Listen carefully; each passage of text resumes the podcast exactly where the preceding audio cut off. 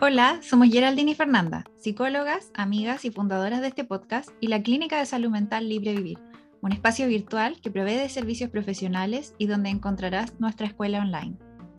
Vivir lo que es es un podcast para ti si andas buscando conocer sobre tus emociones, espiritualidad, tu relación con la alimentación y el cuerpo, desarrollo personal, relaciones interpersonales y cómo alcanzar una salud más holística. Nuestro objetivo es empoderarte en la búsqueda de tu bienestar y derribar el estigma que existe en relación a la importancia de la salud mental y la terapia. Te acompañamos semana a semana conversando respecto de estos temas mencionados, pero además en compañía de invitadas e invitados especialistas en sus disciplinas que te compartirán su sabiduría, experiencias y recomendaciones.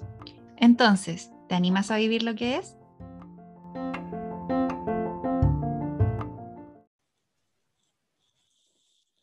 Hola a todas y todos.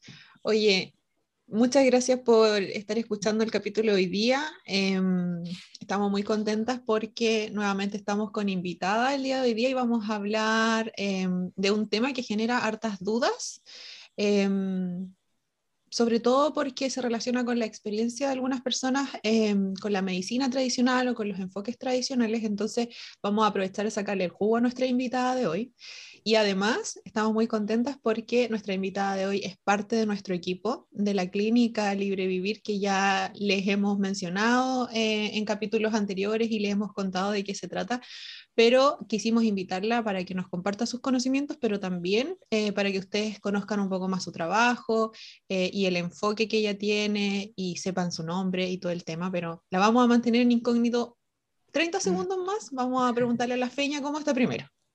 Bien, súper, súper bien, porque como dices tú, eh, la invitada de hoy día em, tiene una, un enfoque, una forma súper interesante de acompañar en consulta y más encima es parte del equipo, entonces eh, sentimos que es una plataforma acá del podcast donde podemos darle no solo la bienvenida como oficial o más que oficial ya, eh, sino también en que, que pueda ser como utilizada toda esta información como dentro de la consulta misma, ¿no? Es decir, a, profesionales que nos, nos, escuchan muchas veces acá, como también pacientes o personas que están con el interés de dejarse acompañar. Entonces acá la persona va a ser idónea para responder o, aclarar varios mitos, varias dudas, varias cosas que alrededor de este tema eh, a veces circundan. Así que démosle el pase nomás para que se presente, ¿no? Sí. Eh, bueno, la, la invitada de hoy día es Daniela Tapia, ella es nutricionista em, y como ya les anticipamos es parte de nuestro equipo, ya le dimos la bienvenida, yo estoy con el tazón de la clínica hoy día, así es que hoy soy la única que estoy con el tazón, ¿ah? Ustedes... No, mentira, mira, acá ah, ya, ya, ya. Bueno, las personas que van a vernos por YouTube nada más van a saber, pero... No, pero igual. Oye, pero tú no estás traicionando. Peña, ¿cómo? Porque no estoy con el tazón de la clínica, po. Ah, de la clínica no, pero es que necesitaba un shot más grande hoy día. muy pequeñito. Sí, así que Dani, antes, antes de que te presentes, muchas gracias por querer participar de este proyecto. De verdad que estamos muy contentas con, con, el trabajo que ya empezamos a hacer y con lo que hemos conocido de tu enfoque. Así que hoy día, dale nomás, preséntate y cuéntanos a qué te dedicas. Hola, hola chiquillos, hola a todos los que nos están escuchando. Eh, yo me llamo Daniela, soy nutricionista. Em, bueno, hace ya unos años ya, agresé más o menos en el 2017 y me especializo en la salud hormonal de la mujer, viendo temas como síndrome ovario poliquístico, amenorrea, endometriosis, etc. Eh, pero bajo un enfoque como de nutrición diferente a lo tradicional, eh, fuera como de las dietas, más una nutrición como o alimentación un poco más amable y amigable con la, con la persona. Así que eso es lo que estoy haciendo en este momento.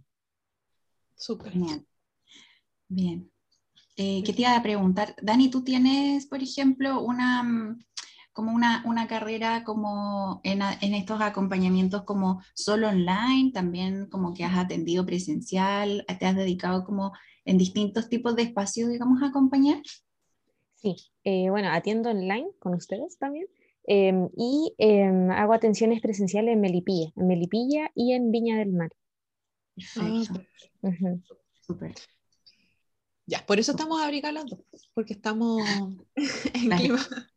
en, clima, en medio fríos.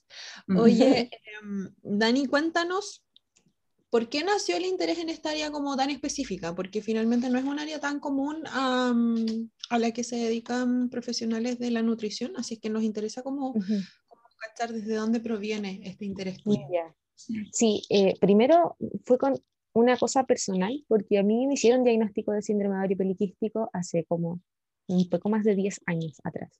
Entonces todo partió, obviamente, yo obviamente era chica, partí con un enfoque así súper peso centrista y de que me obligaban a bajar de peso y que ponte notas en tu dieta, en tu ejercicio.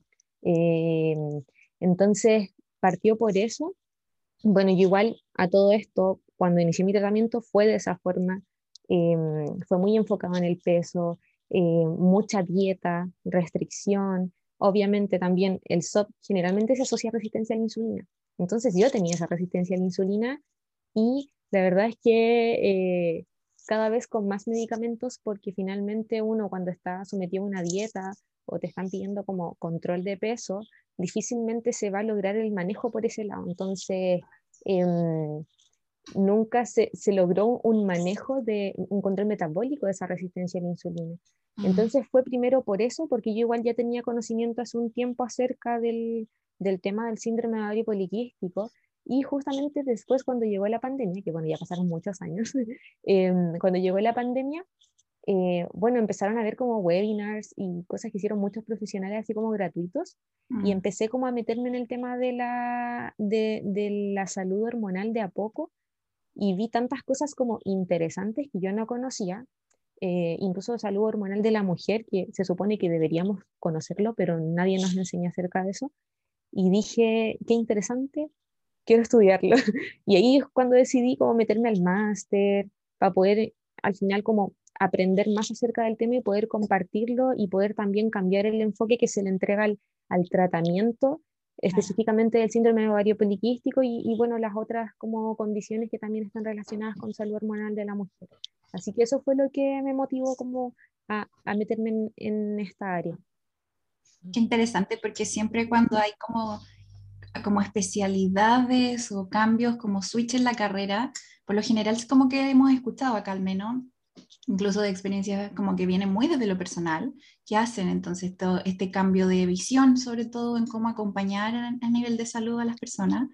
Eh, porque claro, hay algo que primero no resonó en mí, no solo como la profesional, sino como la persona primero que soy, por el diagnóstico que recibí, por los tratos que he recibido, entonces como que tu caso pareciera que es muy de esa línea también, Dani, me parece excelente. Mm. Claro, Sí, y fue algo fuerte igual al darme cuenta, porque mi tratamiento fue igual como súper, por así decirlo, como estuve bien empastillada, ya por la resistencia a la insulina como por el síndrome ovario poliquístico, porque el principal tratamiento siempre fue el anticonceptivo.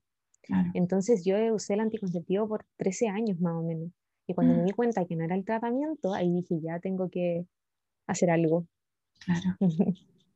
Igual es interesante eh, este tema, siento yo, de de que el pregrado no te prepara para este tipo de casos tan específicos. Ah. ¿Cachai? A nosotras como psicólogas igual nos pasó con, con, conducta alimentaria, por ejemplo, que como que hay, hay, hay, mucha concepción de que uno por tener esta profesión como que podéis abordar de todo y claro, quizás casos más simples, más, más, más sencillos, uno puede tener como ahí su instinto profesional en cómo acompañar, pero cuando uno realmente se empieza a, especializar en un área y empieza como a estudiar y a profundizar un poco más, te das cuenta de que en realidad hay muchas cosas en las que seguirse perfeccionando para poder acompañar de una manera más adecuada. Entonces siento que como que en ti se sumaron dos factores súper eh, genuinos, súper potentes para tener esta, esta vocación de querer trabajar en esta área. Sí. Sí, así pues que la idea ahí es como seguir potenciándolo y, mostrándolo a través, ya sea en las mismas consultas o en, o en redes sociales igual, no solamente como del síndrome ovario poliquístico, sino que también de la salud hormonal de la mujer, que es mm. importante ahí porque incluso nosotras, no sé si les, bueno, más nosotras como nutricionistas, que se supone que a lo mejor nos debiesen haber pasado este contenido, nunca lo vimos, nada, nada, nada, nada de salud hormonal de la mujer. Claro. Qué heavy encuentro muy bien. Eh, bueno, independiente, como que, claro, como que siempre los programas universitarios igual son súper ambiciosos, como que tienen que formar a un profesional, ojalá con las pinceladas más grandes que puedan de todos los temas, pero precisamente cuando uno se encuentra dentro de la consulta, eh, con los distintos casos que llegan, siento que muchas veces tenemos más encima, más, o sea, más, no más encima, como más sobre nosotras, como mm, incluso como lo que hemos escuchado, ni siquiera lo que nos han formado, lo que hemos escuchado alrededor de ciertos temas que acompañamos. Entonces, por ejemplo, con temas de amenorrea, ponte tú, Dani, o temas como del, lo mismo que decías tú del, del síndrome de ovario poliquístico, muchas veces rondean en estos temas muchos mitos, mucha eh, información a veces errada, poco, poco fidedigna respecto a lo que en realidad podría ayudar a acompañar estos procesos. Entonces, eh, ¿qué experiencia tuviste primero? Como siendo más tradicional en este abordaje, Dani? ¿Fue algo que viste, que lograste que, por ejemplo, ver que las personas les iba bien, como que podían seguir todas las indicaciones, podían mejorar esa condición de salud, o en verdad parte de este desencanto que decías tú, esto buscar una nueva alternativa, tiene que ver con esa razón? Yo cuando, igual lo, lo, positivo fue cuando empecé a estudiar todo esto y cuando empecé a atender a mujeres con SOP o con amenorrea, ya tenía como este enfoque como diferente de la nutrición. Entonces yo nunca como que di dietas, eh, nunca como que dije tienes que bajar de peso. Entonces en realidad igual a las pacientes les, ha ido súper bien con, como con un enfoque distinto, porque generalmente sí me pasa que todas las mujeres que llegan a atenderse conmigo ya se han atendido con otros profesionales antes y han tenido fracasos en, su, en sus tratamientos porque obviamente venían como desde un, desde un em, tipo de atención bien pesocentrista, donde tenían que bajar de peso, donde tenían que ponerse a dieta, donde tenían que eliminar carbohidratos, donde tenían que hacer un montón de restricciones. Claro. Oye, y, y mm, cuando recién llegan las personas a ti, Em, ¿Te cuentan cómo, con respecto al, abordaje tradicional, como qué tipo de métodos sugieren? Tú ya hablaste de los anticonceptivos, de que es algo muy común que se indique para abordar ciertos temas hormonales.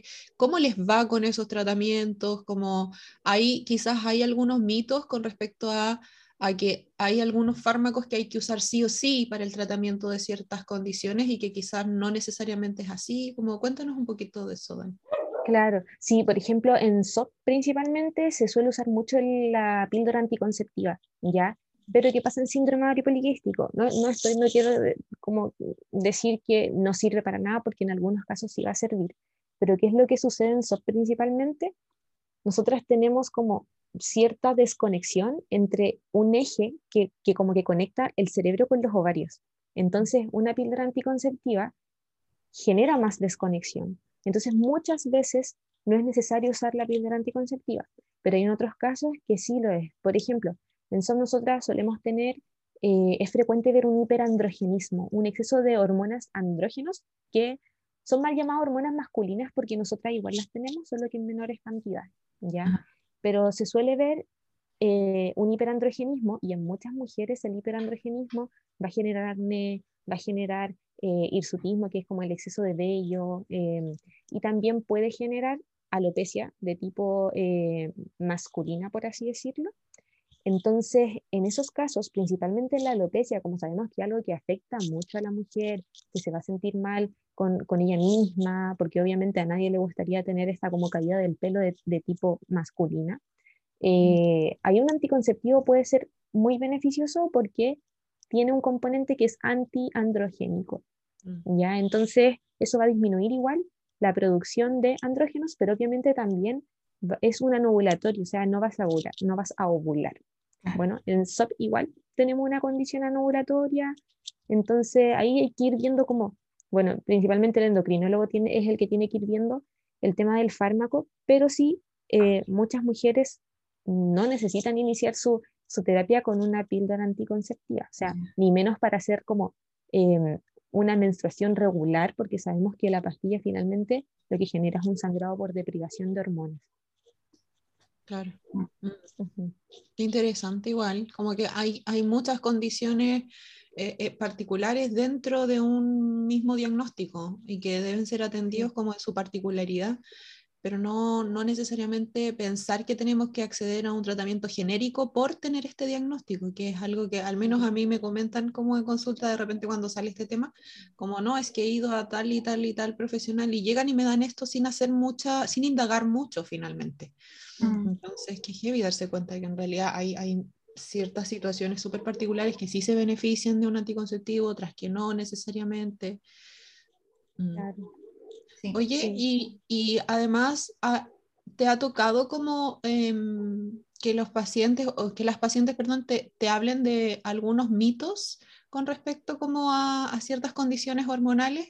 Eh, por ejemplo, no sé si es mito propiamente tal, pero algo que se escucha mucho es como hay que perder peso sí o sí para manejar el síndrome ovario poliquístico o para mejorar la fertilidad cuando hay problemas de fertilidad, ¿cachai? Como estas, estos mandatos médicos muy tajantes que te dicen necesitas hacer este tipo de cosas, sobre todo relacionadas con el manejo del peso o con una nutrición más, eh, más extrema en el fondo, para corregirlo, porque si no, no hay opción.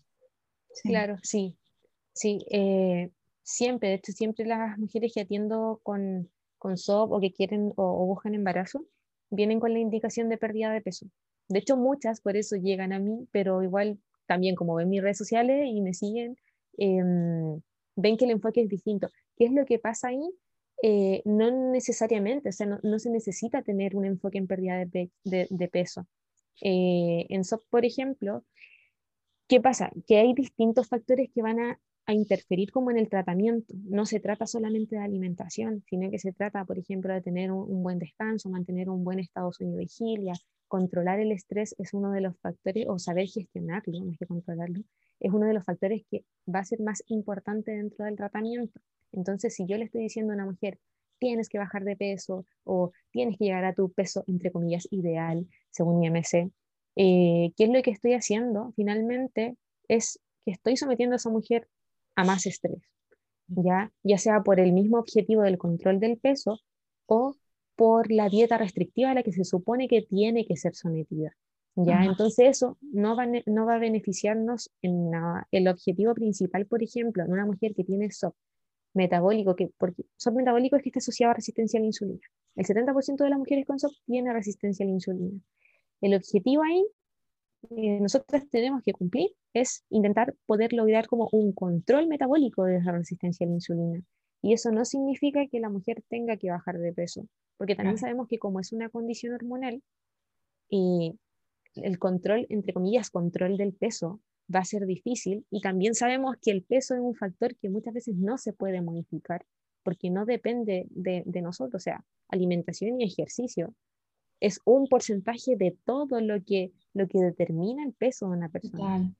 Sí, entonces eh, es complicado y yo nunca pongo como objetivo en ningún caso la pérdida de peso. Sí podemos nosotras hacer cambios de hábitos, como les digo, no solamente alimentación, sino que incorporar otras cosas también, o la mm. actividad física o el movimiento. Ya lo mismo para las mujeres que, que tienen, que buscan embarazo, para mejorar la parte como de fertilidad también, ver algunos exámenes, por ejemplo, si hay deficiencia de algunas vitaminas como la vitamina D, suplementarla, mejorar hábitos, pero en ningún caso la, la pérdida de peso como objetivo nunca, porque al final va a generar más estrés y el estrés sabemos que nos va a afectar como por diferentes lados. Claro. No, no, es el enfoque. Sí, aquí es bien gravitante el, el tema del, del estrés. ¿no? Es decir, de, o sea, muchas veces incluso esta, este enfoque más tradicional de que, que decía la Yeral como que prescribe pérdida de peso, ese ya es el factor estresante que ya la persona me imagino que antes de ir a la consulta ya lo tenía, o sea, ya más o menos va eh, como de seguro el médico o la persona que me va a atender me va a decir que pierda peso y que más encima me lo diga, lo vuelvo a escuchar aparte de lo que yo ya me digo, o sea, le añade una carga por mil y, eso nunca se considera que genera un estrés, ¿no? Porque, como decíamos, como desde la cultura de la dieta, igual esto lo muestra como que fuera muy fácil el controlar el peso, ¿verdad? O el moverlo a, a, discreción propia, digamos, o a propia voluntad. Y es un factor estresante, merma mucho la calidad de vida, te hace incluso obsesionarte con ideas restrictivas, obsesionarte y reduce tu vida. O sea, no, te reduce en tamaño corporal necesariamente, reduce tu vida, reduce espacio mental, Entonces, siento que el, que hayas dicho esto, Dani, refuerza mucho esa idea de que hay que validar que es prescribir o, o intentar perder peso es un factor per se estresante y que empeora la condición misma que tú ya puedes estar atravesando. Claro, y afecta mucho, por ejemplo, una, a una resistencia a la insulina, mm. eh, pudiendo incluso ser un factor que va a afectar más que la misma alimentación.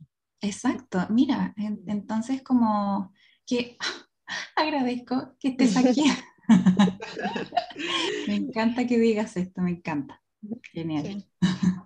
Oye, ¿sabes qué? Siento que me, como me quedó dando vuelta algo que dijiste, Dani, como muchas veces las pacientes llegan a mí solo por la indicación de pérdida de peso, como que se están atendiendo con un especialista y el especialista le dice como, ya, a ver, ¿cómo podemos como reforzar esto? Ah, necesita bajar de peso, así que anda a la Nutri, como reducir finalmente, que es algo que hemos abordado en el podcast con otras nutricionistas, como lo injusto que es también tener esta visión tan reduccionista de que la nutrición solo nos ayuda a eso, cuando en realidad eh, eh, me, da la impresión que en tu experiencia la nutrición sí puede ser beneficiosa, o sea, cómo nos alimentamos y qué es lo que ingresa a nuestro cuerpo, obviamente puede ser utilizado como una herramienta estratégica para mejorar nuestra salud, obviamente desde este enfoque más flexible, pero ¿qué, rol dirías tú que juega la nutrición y cómo nos alimentamos particularmente en este tipo de, condiciones? Ya, en la salud hormonal en general, es sumamente importante, porque al final toda la, eh, bueno, el ciclo, como el ciclo menstrual en sí, eh, lo más importante dentro del mes completo, que es el ciclo menstrual, que ojo, no es solamente menstruación, a veces como que las mujeres piensan que el ciclo menstrual es solamente menstruación, no, es todo el mes, porque todo el mes vamos teniendo cambios hormonales. Em, es tan importante porque va a influir directamente en, en, todo el proceso en sí y en la, en la ovulación, que es como el gran evento dentro de, de la salud hormonal de la mujer. ¿ya? Entonces influye de manera muy importante porque finalmente para poder primero eh, llegar a la ovulación, la ovulación es un proceso que es costoso energéticamente. Entonces, por ejemplo, si estoy en una dieta hipocalórica, restrictiva, lo más probable es que si eso se mantiene en un tiempo, afecte esta misma ovulación y se pierda también la menstruación generando amenorreas por deficiencia energética. Ya entonces, por ese lado, las dietas restrictivas no sirven. ¿ya? Y lo otro, porque finalmente los nutrientes que nosotras estamos incorporando desde todos los alimentos que, estamos comiendo, también van a influir en, por ejemplo, la calidad de los, de los, de los ovocitos, en, en la, en, todo esto.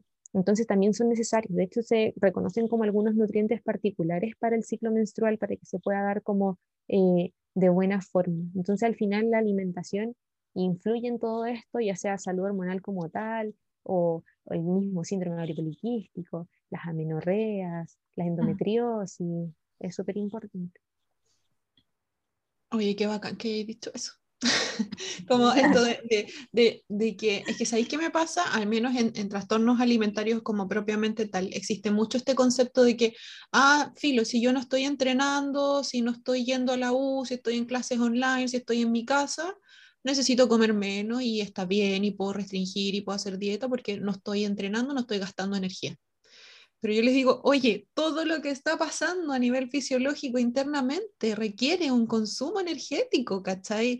Que, y, y que son visualmente son, son procesos aparentemente muy como silenciosos porque uno se olvida que tu sistema digestivo está full trabajando, ¿cachai? Que tu sistema respiratorio necesita eh, un una cierta inyección energética. Yo les digo, que tú estés echada en el sillón sin hacer nada viendo Netflix todo el día, tu cuerpo necesita energía igual. Por lo tanto, no es que no merezcas comer si es que estás moviéndote menos, necesitas comer igual.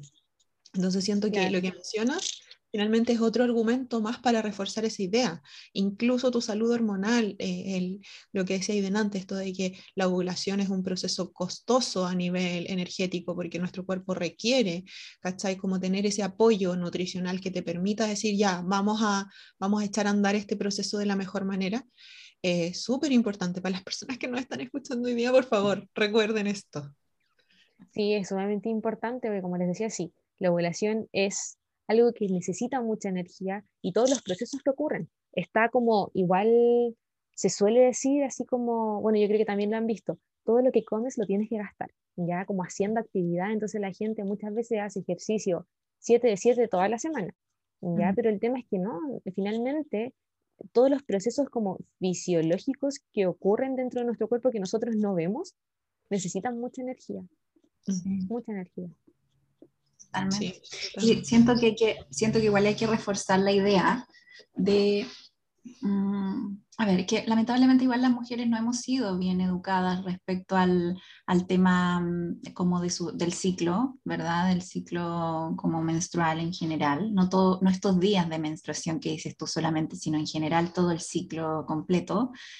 Eh, y, mm, y yo he visto casos, lamentablemente, donde haya menorreas y eh, en vez de indagar cuál es la causa que está sucediendo allí como fisiológica, es como deberías estar menstruando, eso es lo que, hay que, lo que tienes que estar viviendo por la etapa en la que estás, por ejemplo, de vida. Entonces, anticonceptivos, ¿no? Entonces, hay poca indagación con respecto a por qué se llegó a esa menorrea. ¿Habrá un trastorno a la conducta alimentaria detrás? ¿Habrá esto que dices tú, a lo mejor no un trastorno necesariamente, pero a lo mejor sí una muy baja ingesta de alimentos y, por lo mismo una baja energía, por lo tanto el, todo el ciclo se altera, no solo como el, el ciclo femenino, digamos, sino también todas las otras hormonas me imagino, ¿no? O sea, cortisol, todo lo que tenga que ver con, con, todo lo que está como alrededor también de este ciclo, eh, digamos, como más de la, desde la fertilidad. Entonces, siento que la invitación que necesitamos hacer como bien directivas hoy día es, si estás con desregulaciones, hay mucho dolor incluso a veces, eh, se normaliza el tener como dolores, ¿no, Dani? Me imagino que tú lo escuchas ahí, ¿eh? eh dolor como menstrual, muy invalidante como que se, es como todo con tal de que haya sangrado, por ejemplo. Entonces se dan entonces estos anticonceptivos y, no se explora más allá. Entonces siento que la invitación más intencionada hoy día nuestra es revisa todo. O sea, antes de, y si tu decisión finalmente, después de revisar todo, es tomar anticonceptivos, la decisión es tuya. Si al final es eso, una decisión bien informada, la vida es tuya, tú puedes elegir, eres libre en ese sentido. Pero no que sea como, ah, me falta esto, entonces con esta pastillita, ¿no? Eh, vuelvo a retornar a, esta, como a este sangrado, por ejemplo, que debería tener. Porque como bien decías tú, no se produce necesariamente el ciclo, no, es un, es un símil del ciclo, no es real el, el, ciclo que estás teniendo, ¿no, Dani? Claro, sí, pues, se suele usar mucho la, la, pastilla anticonceptiva como un parche a todo. Así como, eh, no me llega la menstruación, pastilla. Eh, estoy sintiendo dolor, pastilla, pero la idea es igual es indagar, o sea, al final, obviamente también si te dieron una, Em, el, profesional que te vio te dijo, ya toma la pastilla y no indagó, intentar pedir otra alternativa porque también es frecuente ver que incluso mismos ginecólogos normalizan el dolor. Me ha pasado con, con, muchas pacientes, con ginecólogos, principalmente ginecólogos hombres. Y yo creo que igual porque también como no han pasado por, como por esto, no lo han vivido, también hay un tema ahí. Sí, mm. sí, pero se suele entregar mucho la píldora y, y el dolor se normaliza cuando podrían haber otras situaciones que, que, están sucediendo en ese momento, no sé, una endometriosis o lo mismo con mm. la menorrea, ¿por qué, ¿por qué no estoy menstruando? ¿Será como, no sé, la baja ingesta de alimentos, el ejercicio en exceso a lo mejor, el mm. estrés, la, la falta de sueño? Pueden ser mm. distintas cosas, entonces, la, claro, la invitación es a que no normalicemos el dolor, no normalicemos como que no te llegue la menstruación, eh, pedir otras opciones, o sea, pedir otras, ver otras alternativas con otros médicos, em, para que esto pueda finalmente como resolverse como la causa y no, no usar como la píldora como un parche. Ah. ¿Y sabes qué? Eh, tratando de no extenderme tanto, ¿ah? pero, pero siento que hay que puntualizar algo. En mi experiencia, em, muchas veces con pacientes que son más restrictivas, que están cursando, por ejemplo, una anorexia, la puerta de entrada para detectar la anorexia podría ser la menorrea, porque eh, cuando, cuando existe esta restricción, sobre todo al inicio, cuando no hay conciencia de enfermedad o no hay una problematización, muchas veces como que yo digo, ya no, no voy a ir a la psicóloga, no voy a ir a la psiquiatra porque me pueden como sacar el rollo, pero sí voy a ir como al endocrinólogo o voy a ir a la ginecóloga porque en realidad llevo un año sin menstrual, por ejemplo. Y como que ya me están hinchando, mi mamá me está molestando porque esto no es normal y voy a ir y ahí podría darse una oportunidad de una primera detección y de empezar a generar eh, una problematización de que detrás de este síntoma hay muchas otras cosas, pero cuando te topas con un profesional que no explora, se pierde esa oportunidad y esta persona puede pasar incluso otro año, ahora sí menstruando con, esta, mm. con, este, con este método, ¿cierto? Que no, no, no necesariamente es sinónimo de una buena salud hormonal, pero ya está tapado el síntoma, por lo tanto hay una mayor como eh, una desligación en el fondo de decir, ya, igual debería tratarlo, ¿cachai? Como mi, mi, conducta alimentaria igual está siendo problemática. Como que se tapa un poco eso, se pierde la oportunidad de detección y cierto, siento que no solamente para las personas que nos están escuchando hoy día, que pudieran tener una situación similar, sino que si es que hay algún profesional de la salud que también nos está escuchando, como hacer harto hincapié ahí, de que es necesario explorar precisamente porque podemos detectar a tiempo varias cosas. Sí, de hecho, me imagino que tú lo haces, Dani, pero yo hace un tiempo, desde un tiempo hasta ahora, en mi ficha clínica, digamos, cuando hago ingreso de paciente, yo tengo todo un esquema de preguntas respecto al ciclo de la, como digamos, el ciclo de la mujer, que estoy, sobre todo, digamos, que estoy atendiendo la mayoría mujeres, porque me enseñaron a unas formaciones que tuve por ahí, me enseñaron que el ciclo menstrual es un indicador de salud. O sea, tal cual como la temperatura, no sé, como, o sea, así de básico debería ser dentro de tu chequeo si tú vas por emergencias incluso a, a consultar. Entonces yo desde un tiempo hasta ahora lo agregué. Hago una serie de preguntas respecto a cuándo inició el ciclo menstrual, si ha sido regular, si hay dolores. Gaya, si me responden ciertas cosas, yo les digo, ¿sabes qué? Necesitamos consultar. Esto no debes estar viviendo o no normalizándolo y también hay que mirarlo, es un indicador de salud. Entonces, profesionales de la salud que estén escuchando, como hacía la Gerald, o personas que estén pasando por algo de lo que estamos hablando, no normalicen, necesitan preguntar. Como que se, se escribe en la historia de la mujer que a la mujer le duelen las cosas, ¿no? Como que muy adolorida, es parte de si tiene que parir también, ¿no? Como que está acostumbrada a tener cierto umbral de dolor más alto, por ejemplo, que los hombres. Pero no es normal, el dolor siempre es un indicador de que hay algo que mirar, en todos lados del cuerpo, digamos. Entonces, en ese sentido, me imagino tú, Dani, que has visto que esta situación de, del ciclo y de y bueno, las, las, condiciones de salud en general que ya hemos mencionado, me imagino que tu rol como Nutri, eh, como ya lo hay hecho acá, es como, me imagino que instruir harto, ¿verdad? Como mucha educación al respecto, ¿cierto? Como para derribar todos estos mitos que hablamos. Pero ¿qué otro rol dirías tú que, eh, que está como jugando tu, digamos, tu, tu disciplina acá en estas condiciones? En las condiciones hormonales.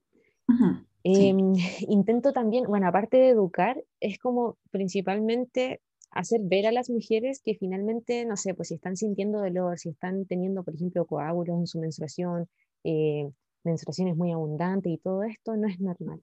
Entonces, aparte como de la educación, primero les hago ver que, que en realidad hay cosas que muchas veces normalizamos, pero que no son normales y que nosotras necesitamos ahí eh, preguntar, Em, con otros profesionales indicados, obviamente, eh, porque algo está pasando, porque algo está pasando y muchas veces no lo vemos, no lo vemos porque tampoco nos, bueno, no hemos, como repito, no hemos tenido educación acerca de nuestro ciclo menstrual. Entonces también yo creo que esa función como de informar y, y, y de hacerles notar que, que hay cosas que suceden dentro de nuestro ciclo o con la misma menstruación que no deberían estar pasando. Perfecto. Oye, y en este abordaje que, mm, que, mencionabas tú al inicio, como de, de, hacer ciertas sugerencias con respecto a la alimentación, desde un enfoque un poco más flexible y qué sé yo, ¿te ha pasado que, mm, que de repente, o sea, no, voy a, voy a contar lo que a mí me ha pasado primero. A mí me tiende a pasar que hay pacientes que me dicen, ya sí, voy a ir a la Nutri porque escuché que tal enfoque o que tal método alimentario, que tal estilo alimentario es perfecto para solucionar la resistencia a la insulina, el síndrome de ovario poliquístico, etcétera, etcétera. Y como que generalmente esos métodos que los pacientes, las pacientes escuchan están muy relacionados con eliminar ciertas cosas, prohibir ciertas cosas, ¿cierto? Y, y como esta mentalidad más de, de blanco y, o negro. eh, y por lo tanto creen que si es que no se hace así de estricto, no va a ser beneficioso, como que es necesario que esto sea así de estricto, nunca comer algo de la lista prohibida, entre comillas.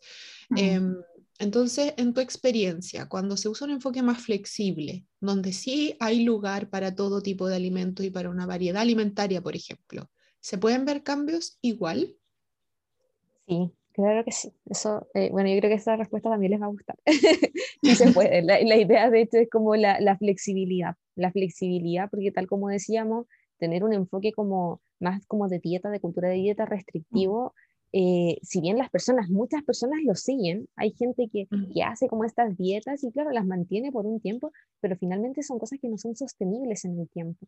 Además que también no es solamente la alimentación, sino que es lo que conlleva como a estar en una dieta. Finalmente, no sé, pues por ejemplo, me estoy privando de salir a una celebración o cuando, no sé, hay un cumpleaños de algún familiar estoy ahí como o comiendo otra cosa, o estoy preocupada por lo que estoy comiendo, está la culpa, entonces todas estas cosas no funcionan. ¿ya? Así que sí, em, como la, la idea de la, de la, intervención nutricional aquí es, es, la flexibilidad y saber que finalmente si, yo también eso siempre se lo explico a mis pacientes, si tú te estás privando de un alimento, porque generalmente la privación de alimentos es por alimentos que a nosotros nos gustan, ¿no? Entonces, no sé, pues me privo un grupo de alimentos o me estoy prohibiendo un alimento en específico, lo, lo que va a pasar finalmente eh, al, al, hacer esto es que vas a tener más ganas de comerlo porque es un alimento que se empieza a idealizar en nuestra cabeza. Incluso cuando lo comas, porque va a llegar un momento en el que sí lo vamos a comer, eh, probablemente se coma y, y como con, de, de, forma como entre comillas más compulsiva. Eh, viene la culpa, eh, se genera como este atracón, viene la culpa y es un, algo que, de lo que es difícil salir. Entonces, la idea es como evitar ese tipo de situaciones y tener como un enfoque más flexible y sirve, y, y lo he visto con mis pacientes, funciona mucho, eh, el no estar sometida a dieta, sino que hacer cambios de hábito, incluso en mujeres también con SOP que tienen resistencia a la insulina, hemos logrado ver muchas mejoras en esa resistencia a la insulina y obviamente si yo controlo esa resistencia a la insulina, también estoy manejando el síndrome ovario poliquístico. Así que sí, se puede y, y lo he visto como por, por experiencia eh, propia, eh, de que sí, con un enfoque no centrado en dietas, ni, ni tampoco eh, solicitando así como, el, como objetivo el control del peso, se han visto muchas mejoras en, en el tratamiento de estas, de estas mujeres. Qué bacán. qué alivio, qué alivio siento yo para muchas personas que eh, al menos a mí a veces me cuentan angustiadas y, y, como con un nivel de estrés enorme cuando recién les diagnostican esto y ya saben más o menos que ir, eh, que, que, seguir una cierta indicación alimentaria es sinónimo de restringir, de prohibir, de sacar, les genera más estrés. O sea, yo de verdad que he visto pacientes como muy, muy, muy afectadas porque más que, a veces más que por la condición misma, es por esta idea de me voy a tener que privar de estas cosas que, que yo disfruto, ¿cachai? Entonces, como que se relaciona mucho con lo que hablabas tú hace un rato, igual, eh, Dani, de, del estrés y de cómo eh, se secretan hormonas como el, el, el cortisol cuando, cuando estamos con un nivel de estrés muy alto, cómo eso llega también a, a, a, desordenarnos todo el funcionamiento global y muchas veces contrarresta un posible beneficio. Quizás efectivamente hay un tipo alimentario que sí pudiera reducir, no sé, lo más típico, la inflamación o el desbalance hormonal de algo, pero si después metimos entre medio a la ecuación el, el, el cortisol, como que generalmente se termina contrarrestando ese beneficio, que es algo de lo que no se habla mucho. Mm. Claro, sí, sí, sí suele pasar. Sí, la idea sí. aquí... Ay, ah, no, dale.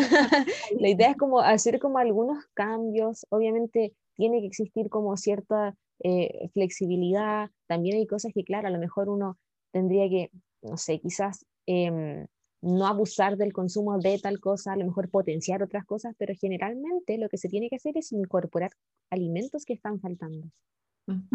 Se suele Exacto. Ver así. Sí, porque eso es muy desde lo que hemos repetido acá. O sea, acá el, el enfoque flexible o el enfoque, el enfoque, más gentil de la nutrición no tiene que ver con el sacar. Eso viene uh -huh. desde la antigua academia, digamos. Sí, eh, sí. Sino es más bien integrar. ¿Qué es, qué es lo claro. que está faltando a lo mejor dentro de todos los grupos alimentarios que hay o dentro de todas los, la, las formas de atender que tenemos del cuerpo? que pueden estar siendo necesarios de integrar, no necesariamente de sacar. Y ahí eso es lo que iba a decir, que a veces la gente dice, pero es que me dijeron que tengo resistencia a la insulina, entonces obvio que es una prediabetes casi, ¿no? Y entonces estoy jodida, tengo que dejar de comer todos los carbohidratos cosas azucaradas y todo el asunto. Y en verdad el, el alimento per se nunca es el problema. Eh, o nunca va a ser el culpable de una condición de salud, y eso a la gente le cuesta como sacarlo de sí mismo, como es una creencia súper arraigada. Si aquí por eso siempre hacemos el hincapié, es cómo tú te vinculas con ese alimento, el que puede ser el conflicto, no el alimento per se. Entonces, el cómo lo comes, si lo comes y lo generas estrés, generas culpa, o sea, te puedes comer hasta una manzana, que podría ser súper indicada para cualquier tipo de situación, y si te la comes estresada, te la comes angustiada, el efecto, el cómo va a ser digerida, metabolizada por el cuerpo, va a ser distinto igual. Entonces, hay distintos alimentos, como hemos hablado, que tienen cargas morales distintas. Entonces, el punto acá no es el alimento per se, es cómo tú te vinculas con el alimento. Entonces, ahí me imagino, Dani, que tú entras ahí fuerte y duro a dar, ¿cierto?, con este tema de permitir, ¿verdad?, expandir tus opciones, tu variabilidad en la alimentación y no enfocarnos en cuáles en el listado de los permitidos y los prohibidos. Claro, esa es la idea ahí, ver qué es lo que está faltando, pero como decía también, el alimento no es la idea siempre verlo como, no caer como en, el nutricionismo de, comer todo porque me está aportando cierta cosa, pero sí sabemos que, claro, los alimentos al final nos aportan nutrientes y muchas veces por, por la poca variedad que tenemos o siempre, no sé, comemos lo mismo. Claro, a lo mejor hay cosas que están faltando y que deberíamos potenciar, entonces principalmente el enfoque que tenemos que tener es en incorporar lo que está faltando o hacerlo más variado, obviamente siempre respetando los gustos de cada persona. es muy importante. Sí. Oye, Dani, ¿y han habido casos donde tú hayas acompañado que ya la persona está súper dispuesta, súper colaboradora, le hace mucho sentido toda la, la, educación que le hiciste, las orientaciones que le da respecto a cómo atender lo que está viviendo? ¿Has visto que eh, hay casos en que igual, además de esto, se requiere, por ejemplo, un apoyo farmacológico, por ejemplo, para esto? Sí, de hecho yo mis pacientes igual cuando vienen con exámenes y no los han revisado médicos, yo les pido que, vayan a un médico para que pueda revisarlos bien, porque hay algunos casos, por ejemplo, de resistencia a la insulina, igual está como un poco más descontrolado, está como, eh, no, es, muy leve, por así decirlo. Entonces muchas veces yo prefiero derivarlos para que también vayan y, vean si es necesario un, tratamiento farmacológico con algún medicamento. Sí, también nosotras podemos usar suplementos, pero claro, como si es medicamento, tiene que ir al, al, médico y por eso prefiero derivarlos también para que puedan tener también una, una opinión del médico, porque la idea igual es que el tratamiento no sea solamente con nutricionista, sino que sea algo mucho más integral. Ya. O sea, es como una cosa como lo que pasa a nivel de salud mental igual, ¿no? Es decir, tú puedes como saber que estás como cursando algún estado de pre y puedes ir al, a, a terapia ¿cierto? Como tratar de, de, trabajar todo lo que ha pasado o lo que estés procesando y viviendo, pero la terapia no es suficiente en algunos casos. También hay que hacer algunos apoyos farmacológicos porque hay algo que se va de las manos, que no, uno no pasa por la conducta que uno hace para poder manejarlo, sino más bien es algo a nivel de neurotransmisor, a nivel hormonal, como dices tú, a nivel como ya de sistema nervioso per se, que no podemos llegar hasta allá sin hablar el lenguaje concreto que, que necesita, digamos, de esa situación. Entonces, a veces ese apoyo farmacológico es un potenciador para poder ver mayor bienestar y, y, que no pasa porque muchas veces la cultura de la dieta y toda esta cosa restrictiva es muy culposa, muy de hacerla como la autorrecriminación, es que yo no hago lo suficiente, no estoy comiendo perfecto, no estoy haciendo lo que realmente debería para poder tratar esto. Y en verdad hay cosas que no controlamos y que requieren otros apoyos, ¿verdad? Como también el fármaco per se no va a arreglar todo eh, desde donde inició. O sea, necesita haber una cosa como bien, como complementada, siento acá, ¿no? Sí, es necesario el apoyo, por eso la idea es que el trabajo sea como con distintos profesionales que puedan ayudar también ahí, porque claro, muchas veces, como tú decías, em, dicen, no, pucha, no estoy haciendo lo suficiente, eh, ¿qué está pasando? Si estoy haciendo ejercicio, si estoy comiendo bien, pero claro, a veces necesitamos la ayuda de algún fármaco em, para poder también como eh, mejorar como en, ese aspecto. Obviamente uno también le dice a los pacientes, porque a veces hay gente que se asusta y dice, pero es que ¿cómo voy a tomar pastillas? No me gusta tomar pastillas pero es por un tiempo, si la idea es como mejorar esa condición y obviamente después seguir con los hábitos que ya pudiste mejorar o, hábitos que creaste, ¿no? la pastilla no va a ser necesaria para, para toda la vida. Mm. Sí, totalmente. Y validar, validar también si es que es necesario, porque en, en, este tipo de condiciones que nos han enseñado que supuestamente están muy asociadas o exclusivamente asociadas al estilo de vida, se nos deposita un montón de culpa, como decía la feña, y un montón de responsabilidad. Em, pero cuando se relaciona con otro tipo de patologías ni siquiera lo cuestionamos, ¿cachai? O sea, si tenemos un tema neurológico, si tenemos un tema digestivos, como, ah, ya, como el, el, especialista me dijo que tenía que tomar esto y lo tomo muy obedientemente, sin cuestionarlo nada, sin recriminar, sin autorrecriminarme nada. Y eso también siento que es importante reflejarle a las personas que si te pasa que en temáticas de salud mental o en temáticas relacionadas con el estilo de vida, se, se, genera esta barrera inmediata de, ah, no, pero es que en esta patología no debería tomar fármacos. Estoy fracasando si tengo que llegar a apoyarme de fármacos eso seguramente está muy teñido de cultura de dieta, porque identifica si es que en otras áreas ni siquiera te lo cuestionas, si es que a lo mejor te, da una gripe y decís, ah, ya me tomo la amoxicilina súper tranquila, eh, pero en esto sí, ¿Por qué estás haciendo esa diferencia? Seguramente te ha pasado que has internalizado ciertos mensajes que provienen de la culpa y de esta responsabilidad y este salutismo, así como muy severo con respecto a este tipo de salud. Y no necesariamente es así. Empoderarse de tu salud también requiere hacer las cosas que sean necesarias y a veces hay momentos de la vida en donde es necesario también un apoyo farmacoterapéutico. Amén, sister, sí. lo que quiero, siento que quiero añadir en esto justo que estamos hablando, de déjate acompañar, si es que hay otro profesional que necesita mirar algo para un apoyo farmacológico. Gente que nos escucha. Ahora, como ya saben, tenemos un equipo, las médicas de nuestro equipo no los van a retar. No les van a prescribir pérdida de peso, por favor vengan con confianza, si tienen temor y dicen como, ya, sé que tengo que ir al médico, sé que tengo que ir a revisar esta situación, pero tengo miedo, quizás que me va a decir, Quizás me va a pesar, quizás me va a decir algo al peso, quizás me va a prescribir que, que pierda, pierda, peso, que coma menos, etc. Mm, acá pueden encontrar un espacio donde en verdad no va a suceder eso. Por eso lo creamos, entonces necesito mencionarlo porque vengan con confianza, en verdad la, no, ese tipo de medicina, al menos acá, o de visión de salud cambió, ya no es, no estamos en esa, digamos, en esa dinámica, entonces si tienen miedo, tienen sus aprensiones, eh, saben que tienen que hacerlo, pero les da como una, especie de temor, tienen una resistencia por sus experiencias previas, acá no lo van a encontrar. Así que tenía que mencionarlo porque en verdad a veces sí, pues me calza todo lo que las chiquillas me dicen, pero tengo miedo porque la última vez me fue pésimo en la, en la consulta y me dijeron todo lo opuesto a lo que estoy escuchando acá. Entonces, mm. si eso es así, no duden en contactarnos y en, en dejarse acompañar acá, digamos, con las chiquillas, con las médicas del equipo y súper importante porque, sí, porque los pacientes muchas veces, claro, cuando van al médico y, no, tienes que hacer esto y tienes que bajar de peso, finalmente el tratamiento lo dejan botado. Entonces la idea es como darle el otro enfoque. Exacto, y por eso hemos visto que la, la, calidad de los servicios de salud son a veces los mismos que deterioran la calidad de las personas y de su salud, porque no reciben realmente, eh, digamos, la atención que necesitan.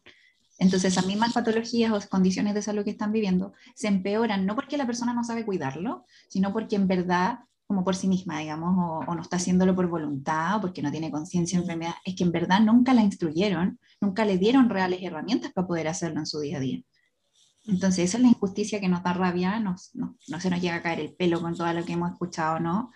Y mm, entonces acá por eso necesité decirlo, digamos, porque en verdad hay que hacer espacios más seguros y que eh, puedan ser realmente acogidas sus, sus sintomatologías, sus condiciones, lo que están viviendo, para realmente encontrar formas efectivas de poder atender estas situaciones y que queden fuera el estrés, el estigma y la discriminación.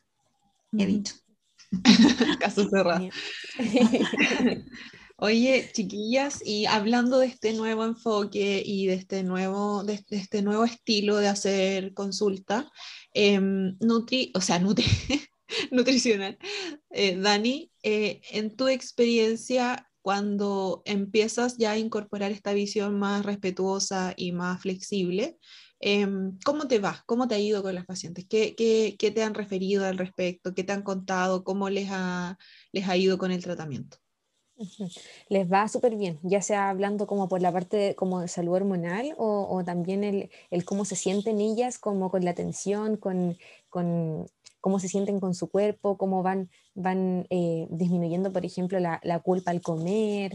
Em, siempre me dicen, Dani, ¿sabes que ahora no paso hambre? Estoy comiendo, me siento bien, ha mejorado mm. mi resistencia a la insulina, eh, me escucho cuando tengo hambre, como, soy capaz de, de sentir como eh, respetar mis señales corporales. Así que con enfoque así, para que les quede claro a, todas las que nos están escuchando, sí sirve, sí podemos hacer nosotras mejoras en la salud eh, que nos van a afectar de forma negativa la salud mental, porque las dietas obviamente se olvidan de toda la parte como de salud mental.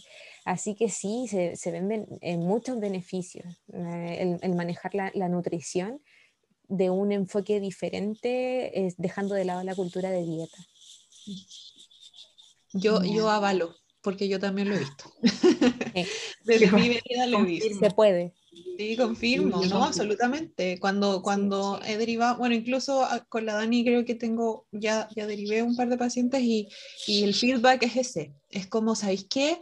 Me, me reforzaron que en realidad no lo estoy haciendo tan mal.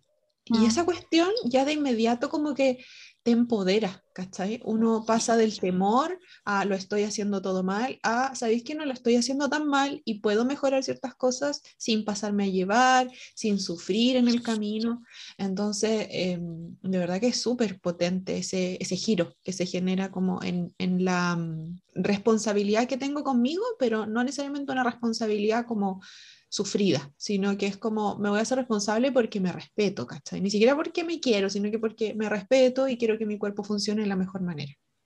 Sí, sí. yo también confirmo. Igual he visto lo mismo de no solo de este empoderamiento que se produce porque me validaron lo que yo ya hacía y más encima me entregaron más herramientas como concretas para poder como hacerlo en mi día a día, sino que también eh, como que genera esto de dejo de, de mm, de, como de generar la etiqueta de que yo no soy una persona saludable, ¿no? Porque como que no estoy en esa élite, ¿verdad? Entonces, como que se genera esto, no, en verdad, no, para ser saludable hay que ver incluso cómo estás viviendo lo que estás viviendo, cómo está tu salud mental al respecto y qué cosas en general estás a lo mejor sacando de tu vida que en realidad la están, la están haciendo, la están empequeñeciendo, la están dejando muy pequeña y eso precisamente está a lo mejor como generando que estés viviendo lo que estás viviendo. Entonces hay que agregar ¿no? Hay que como que hacer una integración de varias cosas para poder como sentirte y ser realmente saludable bajo el, el paradigma de salud que acá eh, abogamos bastante. Yo estoy demasiado contenta porque al fin tenemos este contenido que siento que hace rato ya no lo necesitábamos que mm, para la audiencia, porque volvemos a insistir, acá nos movilizó no solo para presentar a la Dani dentro del equipo, sino porque el tema en sí es muy reiterado en nuestras consultas, por al menos con la Gerald. Entonces, quisimos traer a la Dani para que todos la conocieran y supieran más o menos cómo trabaja, para que vayan con confianza también en qué tipo de consultas se van a encontrar con ella y también de que, de que se, se informen antes de ir con ella incluso o con otros profesionales, ustedes ya estén más, más empoderados o empoderadas respecto a cómo hay que mirar estos aspectos, sobre todo mirarlos con curiosidad, no desde la perfección ni desde la rigidez ni desde el negacionismo, ¿no? Como esto no, no debería tenerlo, sino que bueno, si está, hay cosas que hacer, punto, nada más. Así que, Dani, ¿cómo te sentiste? No sé si hay algo que tú digas, no me lo preguntaron a lo mejor, necesito decirlo, que no se me quede solo para mí. Eh, ¿Qué dirías tú? Eh, no, nada más que, que es bonito ver como, como el proceso de, de, estas mismas pacientes que nosotras vamos viendo con, con, un enfoque diferente, el cómo van cambiando su forma de, de ver la nutrición, la alimentación, eh, la vida. Eh, es bonito y es gratificante, sí. Sí, totalmente. ¿Cómo te sentiste? ¿Cómo fue la experiencia para ti acá en el podcast? La Dani ya es conocida en podcast, ¿ah? nos dijo que ya había participado en, otro, en otro sitio, pero... Una vez. ¿Cómo, te, ¿Cómo te sentiste en la experiencia, Dani? Bien, cómoda, sí. Yo, yo, claro, le estaba diciendo delante, oye, me da nervio igual grabar el eh, podcast, pero yo creo que fue más, estuve más nerviosa la primera vez que grabé uno, que me invitaron y como, ay, porque no sabía cómo se hacía, no sé qué tenía que decir, no, pero me sentí muy cómoda con ustedes, chiquillas. Al final es conversación nomás. Sí. Exacto. Y a uno se le olvida, incluso que está grabando, a mí me pasa, yo en verdad me, no me da ni cuenta a veces me embalo tanto, así que más que bienvenida de nuevo, Dani, al equipo, aquí entonces para que la comunidad te conozca. Gracias por haber querido participar también hoy día y habernos compartido tantos conocimientos. Tú, Gerald, ¿cómo queda ahí con, con, todo esto que hoy día la Dani nos dio la satisfacción, la satisfacción personal de haber compartido este tema? On fire como siempre. Eh, no, siempre que tenemos invitadas quedo súper contenta porque de verdad que siento que mm, desde la humildad lo digo, siento que hacemos un aporte para las personas que nos escuchan en ese sentido, de que no necesariamente en redes sociales, por ejemplo, o en, en la misma consulta uno llega como a profundizar a este nivel de, eh, al conversar este tipo de temas, entonces siento que ahora igual hablamos de cosas súper minuciosas em, que yo también aprendí, yo siempre aprendo mucho de, nuestras invitadas, entonces de verdad que muchas gracias Dani por compartirnos tus conocimientos y, y porque, insisto, siento que el conocimiento también puede ser poder para muchas personas como ya no solo ahora necesito aprender de nutrición, sino que también de cómo tratarme, ¿cachai? En el camino. Y eso también es muy, muy potente. Así es que muchas, muchas gracias, Dani, por ser parte del equipo y por querer haber participado hoy día. Así que pueden pedir ahora con la Dani, En, la, página donde en todas nuestras redes eh, está disponible ahí la consulta con ella. Oye, Dani, a ti... Disculpa, dale. Gracias a ustedes nada más por, o sea, por este espacio. Eh, yo igual escucho su podcast hace tiempo eh, y encuentro que es como un aporte súper importante como para, la comunidad y gracias también por este espacio para hablar de este tema, que muchas mm. veces como que falta mm. ahí como profundizar. Sí, como el espacio. Sí. sí. Oye, Dani, ¿y a ti eh, en, tu, en tus redes sociales como individuales, cómo te encuentran en Instagram, por ejemplo? Mi Instagram es The Real Nutrition CL. Yo creo que mejor lo dejamos ahí escrito. Lo vamos a escribir en, la descripción del capítulo y cuando eh, difundamos el, el, capítulo también en, en, Instagram, ahí te vamos a etiquetar para que puedan ir a conocerte eh, y a ver todo el contenido que subes, que eres bien activa en redes sociales, así que les va a gustar, yo creo, seguir a la sí. todavía no lo hacen. Sí. Y a nosotras igual nos pueden encontrar en Instagram como Vivir lo que es podcast. Em, si es que quieren nos pueden escribir también a nuestro email si es que tienen alguna sugerencia, algún tema o contarnos alguna experiencia, eh, vivir lo que es arroba gmail.com. Eh, nos pueden seguir en Spotify también. Si, si chequean la, la, campanita de Spotify van a quedarse suscritos al canal, o sea, al canal, al, no sé cómo se dice en Spotify, al programa. Al programa, eh, y por lo tanto, cuando subamos contenido nuevo, les va a ir como notificando eh, Spotify en su inicio. Y si quieren, nos pueden valorar también dónde está la estrellita para que tengamos más visibilidad eh, en las búsquedas de Spotify. Pueden encontrarnos en todos lados. Bueno, el clinicalibrevivir.com también pueden ir a revisar a las chiquillas, cuáles son los tipos de servicios que tenemos. Están todos sus CVs también ahí, el de la Dan igual, así que vayan a intrusiar y a los cursos también que tenemos. Así que gracias por llegar hasta acá. Esperamos le haya sido de aporte el tema de hoy día y entonces estamos ahí eh, escuchándonos la próxima semana. Un abrazo para todos y todas, que estén muy bien. Gracias Dani, gracias Gerald. Estamos al habla. Chao, chao. Chao.